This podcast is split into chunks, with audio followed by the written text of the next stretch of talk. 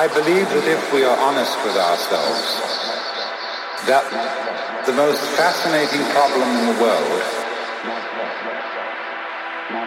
is who am I?